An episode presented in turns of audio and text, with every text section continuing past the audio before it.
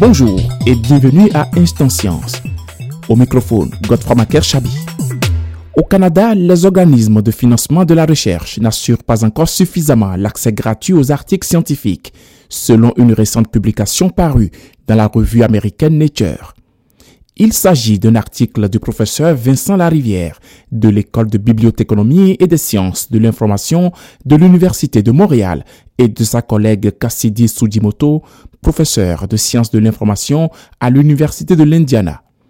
Pour arriver à ce constat, les chercheurs ont analysé près d'un million et demi d'articles produits par des organismes ayant adopté une politique de libre accès.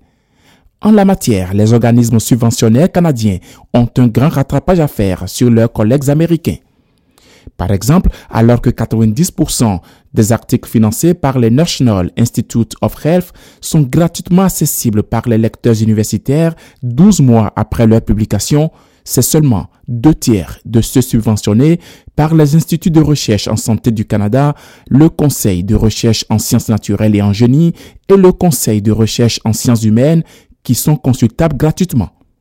Pourtant, une politique de libre accès est prônée depuis une dizaine d'années par les instituts de recherche en santé du Canada, mais elle n'est pas appliquée, expliquent les auteurs.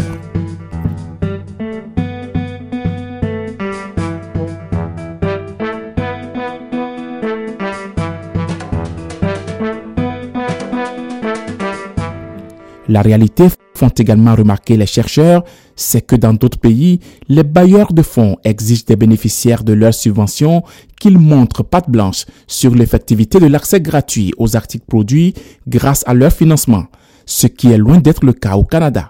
Cette exigence, précisent les auteurs, va jusqu'à la publication de l'URL des articles en ligne.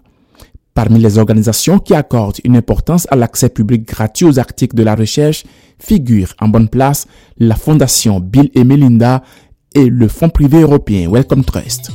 Voilà, c'était votre chronique Instant Science.